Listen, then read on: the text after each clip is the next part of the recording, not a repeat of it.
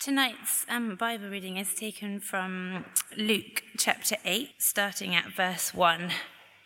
After this, Jesus travelled about from one town and village to another, proclaiming the good news of the kingdom of God. The twelve were with him, and also some women who had been cured of evil spirits and diseases. Mary, called Magdalene, from whom seven demons had come out, Joanna, the wife of Chuza, the manager of Herod's household, Susanna, and many others. These women were helping to support them out of their own means. While a large crowd was gathering and people were coming to Jesus from town after town, he told this parable. A farmer went out to sow his seed. As he was scattering the seed, some fell along the path. It was trampled on, and the birds ate it up. Some fell on rocky ground, and when it came up, the plants withered because they had no moisture. Other seed fell among thorns, which grew up with it and choked the plants. Still, other seed fell on good soil. It came up and yielded a crop a hundred times more than, than was sown. When he said this, he called out, Whoever has ears to hear, let them hear. His disciples asked him what this parable meant.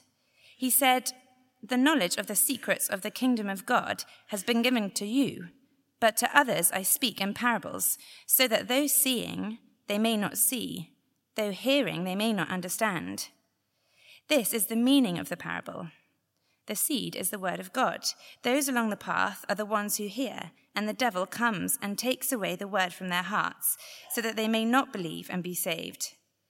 Those on rocky ground are the ones who receive the word with joy when they hear it, but they have no root. They believe for a while, but in the time of testing, they fall away.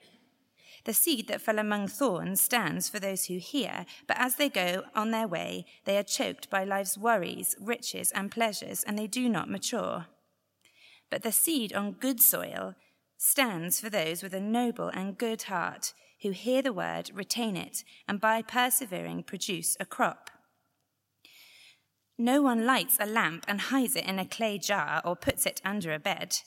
Instead, they put it on a stand so that those who come in can see the light. For there is nothing hidden that will not be disclosed, and nothing concealed that will not be known or brought out into the open. Therefore, consider carefully how you listen. Whoever has will, whoever has will be given more. Whoever does not have, even what they think they have, will be taken from them. Now, Jesus' mother and brothers came to see him, but they were not able to get near him because of the crowd. Someone told him, Your mother and brothers are standing outside wanting to see you. He replied, My mother and brothers are those who hear God's word and put it into practice. This is God's word. My name's Phil. I'm the Associate Vicar here, and it's lovely to be bringing this passage to you tonight. You've got an outline which will help you see where we're going, and let's pray for God's help as we start. As the rain and the snow come down from heaven and do not return to it without watering the earth and making it bud and flourish so it yields seed for the sower and bread for the eater. So is my word that goes out from my mouth. It will not return to me empty, but will accomplish what I desire and achieve the purpose for which I sent it. Our Father, that is what you've promised. And so we pray that your word will be fruitful amongst us tonight. Please, would we have hearts that are soft, that recognize truth, and that long to live in the light of all that you say. Father, please would you grant us repentance and faith tonight. And we ask this for the glory of the Lord Jesus. Amen. Are you a good listener? I have to say, uh, according to those nearest me, I don't do very well on this. If you put me in a pub with a TV screen, then you could be sat opposite me telling me next week's winning Euro Millions numbers or screaming that the pub's on fire and I would just blank you. I just I zone out. I'm not a very good listener. And the problem is it actually it does rather matter because how you listen conveys how much value you attach to somebody. We listen to people we care about. Listening communicates value. And how important I think a person is determines how well I listen to them. That seems to be the, the case for all of us. Uh, God gave us two ears, one mouth. There is something in that. We would do well to learn his lesson. Now, it's very true for interpersonal relationships. It's very, very hard to build any sort of friendship relationship with somebody who doesn't listen to you because you just don't feel like they value you. And if that's the case for how we deal with one another as human beings, how much more important is it that we think carefully about how well we listen when it's God who is speaking to us? It's the challenge the Holy Spirit is going to give us tonight as we look at Luke 8 together. How do we listen when God is speaking? How do you listen when God is speaking? How do you respond to his word? Do you give him your full attention? Let's look together at this passage then. So, uh, Luke 8. Luke uh, has been showing us who Jesus is as we've gone through, especially this, this first chunk of Luke where Jesus has been introduced. He started his teaching ministry. He is uh, really in Galilee and he is beginning to help the disciples to understand who is this man who forgives sins and heals the sick? Who is this man that's dominated? And as we read in verse 1 of chapter 8, Jesus is preaching. After this, Jesus traveled about from one town and village to another, proclaiming the good news of the kingdom of God. The twelve were with him, and also some women who had been cured of evil spirits and diseases. Mary, called Magdalene, from whom seven demons had come out. Joanna, the wife of Chuza, the manager of Herod's household. Susanna, and many others. These women were helping to support them out of their own means. So Jesus is preaching about the kingdom of God. He is the king and he's calling people to join his kingdom of life and forgiveness and hope. And a very broad range of people have been responding if you've been tracking with us through Luke. And a little snapshot is given here. What is particularly striking in that culture is that women are recorded. That just wasn't a common thing to do back then. Unlike so many religious leaders of the day, Jesus accorded women exactly the same status and value and treated them with respect and dignity, as he should. And unlike other religious leaders, there's never a whiff of scandal. Women follow him not to be used by him, but because they recognize in him a God who loves them, who values them, and who gives them the forgiveness that everybody longs for. And as he uh, preaches and as they walk, he starts to teach them a particular lesson. So, verse 4 While a large crowd was gathering and people were coming to Jesus from town after town, he told this parable. Parable is just a, story with a point. That's all it really is. And in fact, every story has a point. I've been subject to a lot of children's TV recently, and you read little, the books that are written for children and watch the TV, and everything has a point. They've always got a point. Usually it's pretty blunt and obvious and tedious, but it's no one tells a story unless they've got a point to it. And this is not just another parable that Jesus tells, another story with a point, like we saw last week. This is, and this isn't the first time he's told a story, but it is the gateway parable. If you like, this is the parable that tells you how to listen to parables. This is Jesus saying, Why do I speak in stories? Let me explain. And he sets a scene that would have been very familiar to the crowd. In verse 5, a farmer went out to sow his seed. As he was scattering the seed, some fell along the path. It was trampled on, and the birds ate it up. Some fell on rocky ground, and when it came up, the plants withered because they had no moisture. Other seed fell among thorns, which grew up with it and choked the plants. Still other seed fell on a good soil. It came up and yielded a crop a hundred times more than was sown. So the sower would have a, a seed bag slung in front of him and walk backwards, scattering the seed as he went. And there's a path near the field, and so some seed falls on the well trodden path, and it's trampled on by passers by and gobbled up by the birds, because the seed can't penetrate the hard path. Other seed falls on rocky soil, which isn't soil with rocks in it, it's a thin layer of soil over limestone. So the, the limestone traps this little layer of soil, and it means when the hot Mediterranean sun gets up, the plants are just scorched. They don't have any deep root to draw moisture from the soil. The promising seedlings just soon wither. The other seed falls amongst the thorns, and as quickly as the plants grow up, well, thorns grow too. They strangle and smother the plants, robbing them of water and robbing them of sunlight. And finally, some seed falls on good soil. And this is like some super enhanced GM polyhydroponic greenhouse crop. It's incredible. I mean, a hundred ears of corn from one seed. Farmers here, all of you, will, uh, will, will know that's, that's an impressive yield. That's an impressive yield.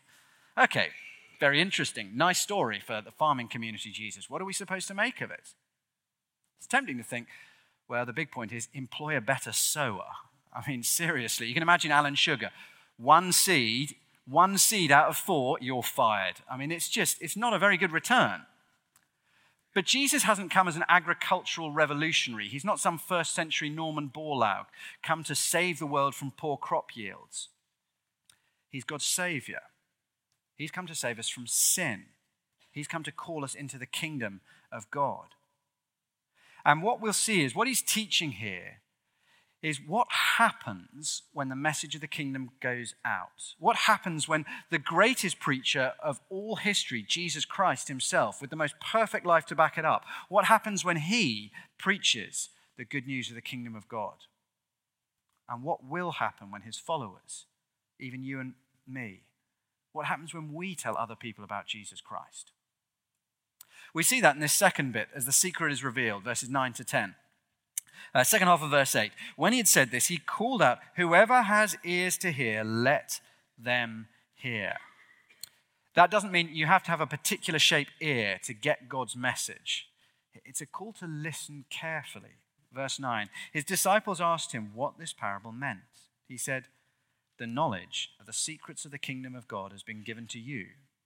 But to others I speak in parables, so though seeing, they may not see, though hearing, they may not understand. Okay, why is it that the disciples get to hear what the, the parable means? The disciples get to learn what's going on, but the crowd remain under the judgment of Isaiah's prophecy that's quoted here. The, the prophecy that they would see but not really see, that they would hear but not understand what was being said. Why is it that the two groups are treated differently? The answer very simply comes in verse 9 the disciples asked. Actually, literally, the disciples accosted him. They said, Look, we're not content with the story. We want to know what it means. Jesus, tell us what it means. They want to understand. They've got a spiritual hunger for the things of the kingdom of God. And so they pester Jesus. That's what it's saying. They pester him until he tells them. And Jesus says, You guys have the secrets of the kingdom of God explained to you because you care and you ask. The crowd they couldn't really care what it means. They came to be entertained. There's no Netflix, no Winter Wonderland, so this is the best entertainment around. Few miraculous healings, ooh, very exciting. Great story, wonderful, but once it's gone, back home. No spiritual appetite. No hunger to know, no, no, but what does it mean? What does this tell us about God? Oh, what a lovely story. Bye. You here again tomorrow. The kingdom of God is a secret, verse 9. In other words, it's something you can't work out. That's what secret means in the Bible or mystery. It's something that has to be revealed to you. We need God to reveal it to us. We need God to explain what's going on so we understand what He's saying. But it's hard to admit.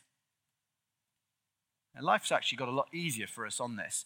So it used to be that uh, driving was you know, the problem was you could get very, very lost. And if you're struggling, if you're somebody who struggles to admit you're lost and doesn't like to ask for directions, uh, you'd get very, very lost indeed. Uh, you would end up having, well, uh, I think this map must be slightly out of date because it says here we're in Birmingham and I was only trying to get to Clapham. And the, but you, uh, the map must be out of date. It, it used to be quite hard to ask for directions. Now, of course, you don't have to. You, you never have to ask anybody. You just plug it into Google, and when you get lost, oh, we're being rerouted, darling.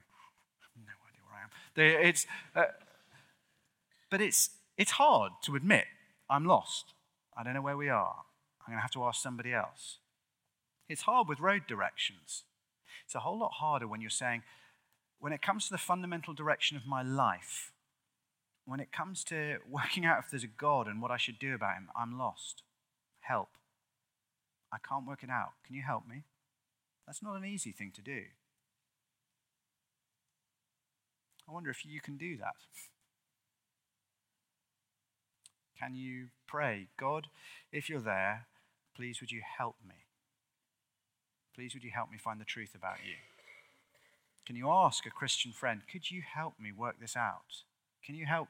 Can you explain the Bible? Will you come along to Christianity Explored and work it out? The secrets of the kingdom of God are laid open to those who are bothered to ask, to those who admit they need help. The secret's revealed. So, what, what is revealed in the parable?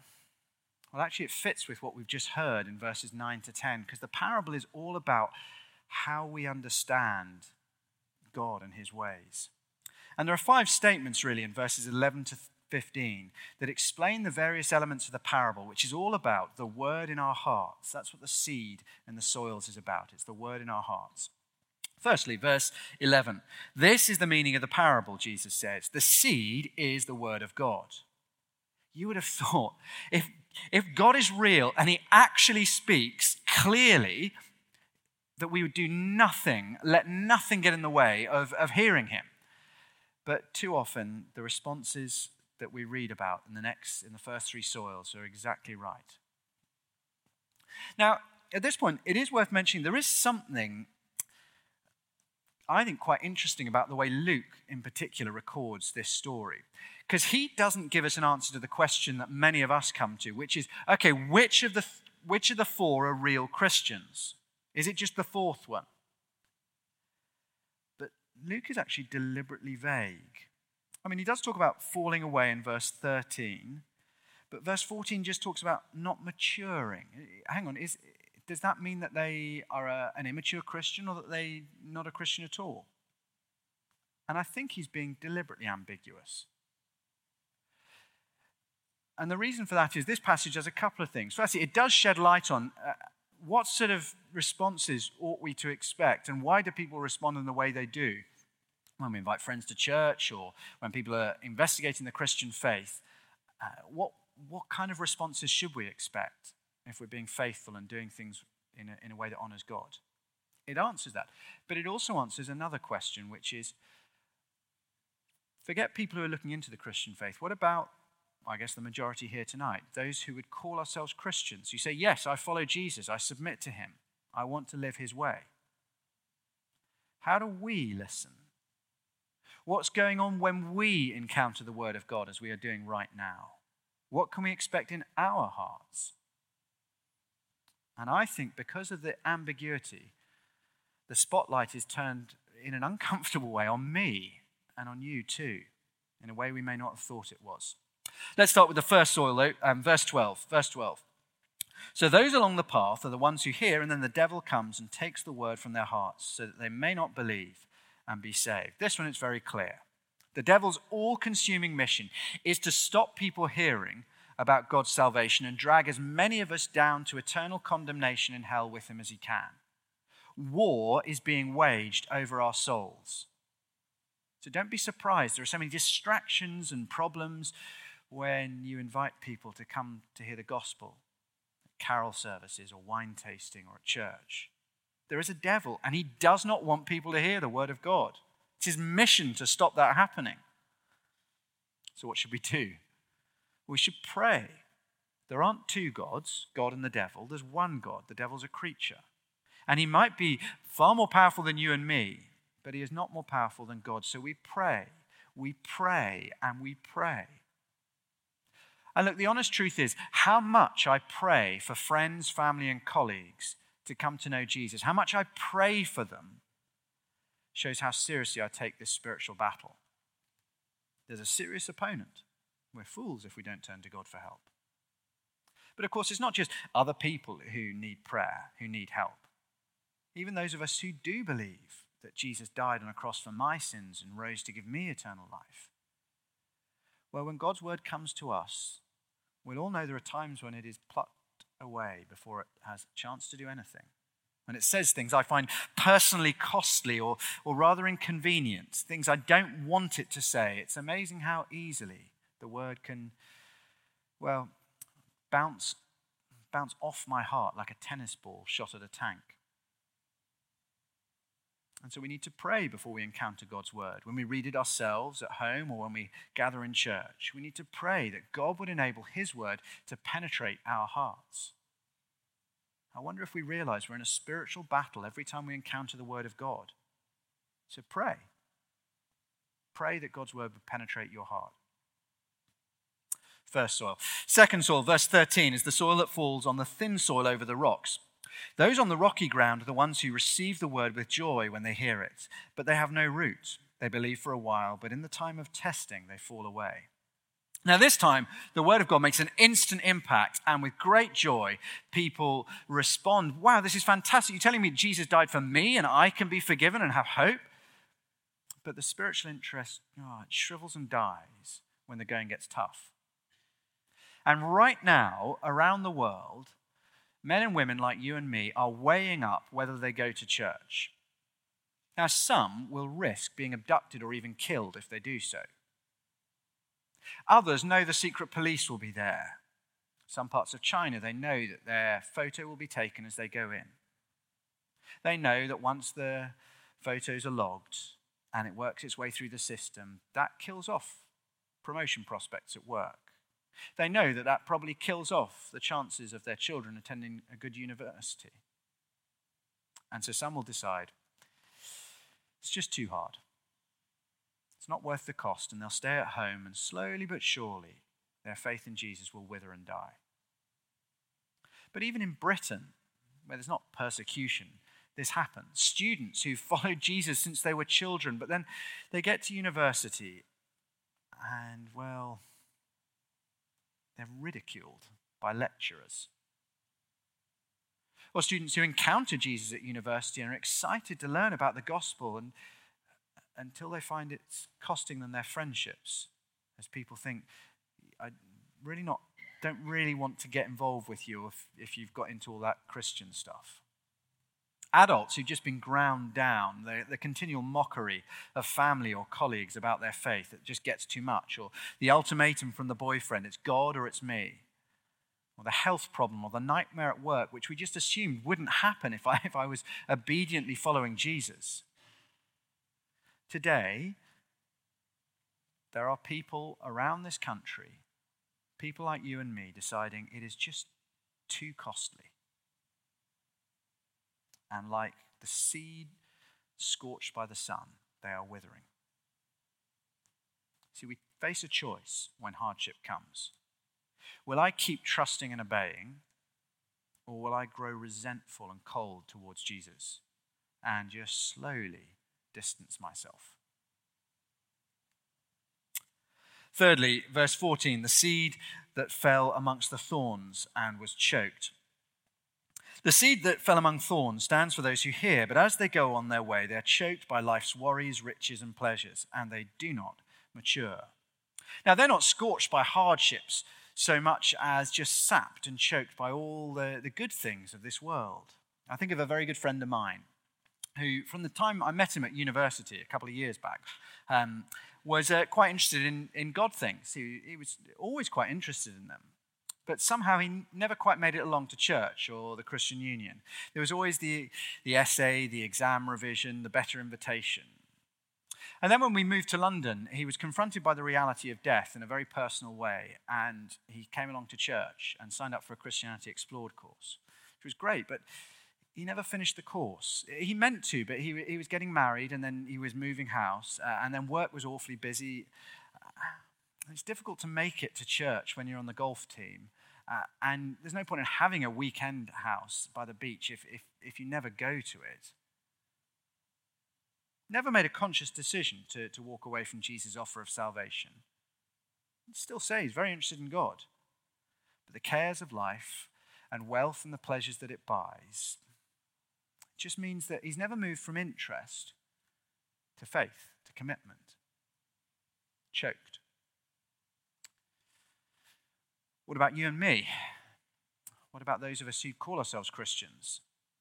I wonder, for some of us who perhaps feel ourselves distant from God and lacking confidence in our faith, I wonder whether it might not be that it has something to do with the long hours at work and Sky Sports at home with nights out socializing in the week and city breaks at the weekend that just mean there's, there's just no time to grow in our faith. We're just not really at church. We're not really reading our Bibles and praying as much as would keep us healthy. I remember chatting to a previous church that I worked for, and he was saying he just he found he wasn't really growing as a Christian. He felt distant from God, and and I was asked, so I asked him about his devotional life. And he said, "I just find I just don't have time. I'd love to be able to read the Bible and pray and grow in intimacy with God, but I just don't have time." And as we got chatting more, it turned out he did have time to go to the gym four times a week without fail for a couple of hours. It's not a bad thing, but just the good things on offer just just squeezed out God good times so often squeeze out God from our lives. But finally, the good news comes in verse 15 with the good soil.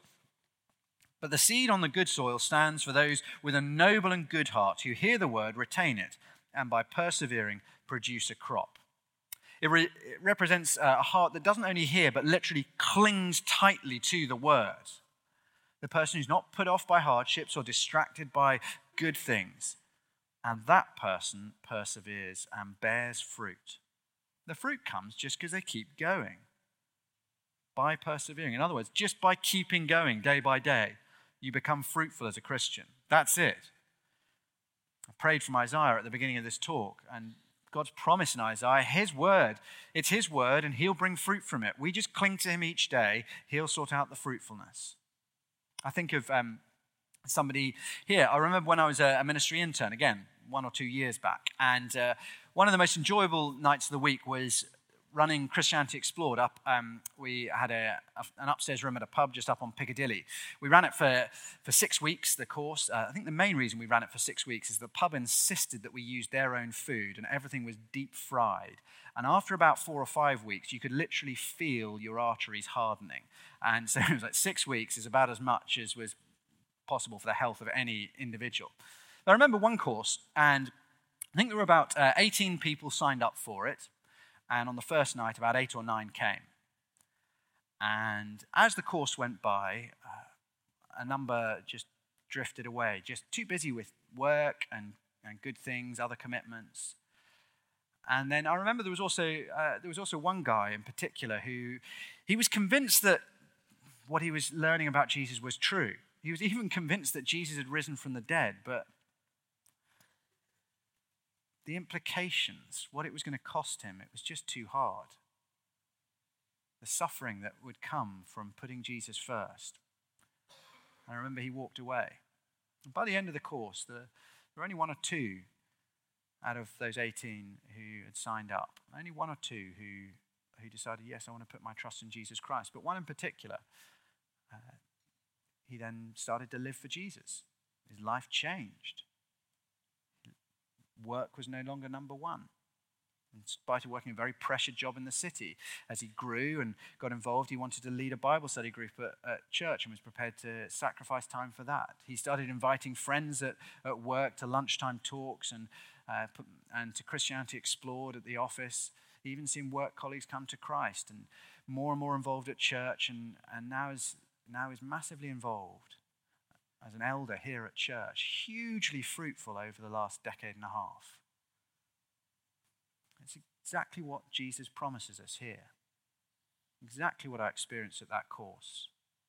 Many showed interest. Some, well, the word was plucked away quickly. Others, it was just choked out by the busyness of London life. Some, just suffering and testing, it just zapped them. But those who were faithful, those who persevered, it's been incredible to see the fruitfulness and what God has done in them and through them.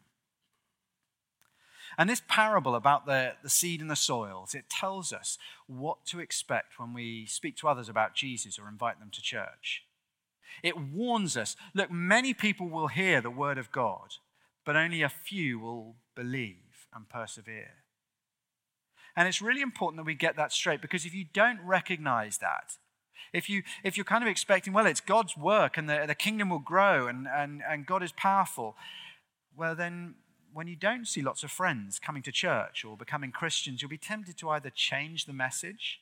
Well, maybe we've got this wrong. Maybe some of the things that cause people to reject, you know, the having to obey the Bible's sexual ethics or having to, to believe Jesus is the only way to God. Maybe, maybe, maybe we shouldn't teach those things. Uh, and you'll, you'll end up changing God's truth. Or you might just conclude, well, maybe I'm just not gifted at this. look, if, if people aren't becoming Christians when I invite them to church and when I speak to them about Jesus, maybe it, I'm just not cut out for that and I'll leave it to other people, the, the evangelist types. No, no, no. This is what Jesus calls us to expect. Now, the one in four is not a precise figure, so uh, those who are that way inclined, don't go home, create a spreadsheet of everybody you've ever invited to church and, and check, you know, whether, you know, does it work out one in four? Does it, uh, other, that's, it's a pattern, not a precise way of figuring. But hey, look, carol services are coming up. Invite 20, not by email, personally, invite 20, so 10 come. And three or four sign up for honest questions or Christianity explored so that maybe one will be saved. Jesus tells us to expect many to hear and not many to respond. But those who do will be hugely fruitful. So invite lots. Invite lots. It also tells us what to expect when we look at our own hearts. Expect that there'll be a lot of dangerously bad responses to God's word. There are lots of ways we can respond wrongly to God's word, and only one way we can respond rightly. We face the same temptations and pressures, and so we need to pray for one another. We need to be a church that loves each other enough that we pray for one another, that we would respond well, that hardships wouldn't squash us, that good things wouldn't choke us, and the devil wouldn't snatch his seed away, and instead that we would be fruitful. Let's pray for each other. Let's love each other by praying for each other. But this passage is not just about what responses to expect, as the, the last two little uh, vignettes show us, um, as we get into uh, verses 16 to 21. And Jesus calls us to be careful how we listen. It's not just about responses. In fact, if Jane Austen was writing about this passage, she'd call it response and responsibility. Because Jesus makes it clear in the last two sections, it's bang on, I'm telling you, um, that we, we mustn't hear his teaching here and think, well, uh, okay, so uh, there's nothing we can do. Some people are good soil, some people are bad soil. There's nothing I can do. No, no, no, no. He teaches us what responses to expect in the first part, but now he says, and you are responsible for how you respond. So listen carefully. We're responsible for how we listen. Look at verses 16 to 18. No one lights a lamp and hides it in a clay jar or puts it under a bed. Instead, they put it on a stand so those who come in can see the light. For there is nothing hidden that will not be disclosed, and nothing concealed that will not be known or brought out into the open. Therefore, consider carefully how you listen. Whoever has will be given more. Whoever does not have, even what they think they have, will be taken from them. He says, Look, if you receive God's word, let it shine out from you. There's, there's got to be fruit. If you genuinely receive God's word, then don't hide it. Let it shine out. The, the, the character of Christ must shine out from you. Not perfectly, but genuinely.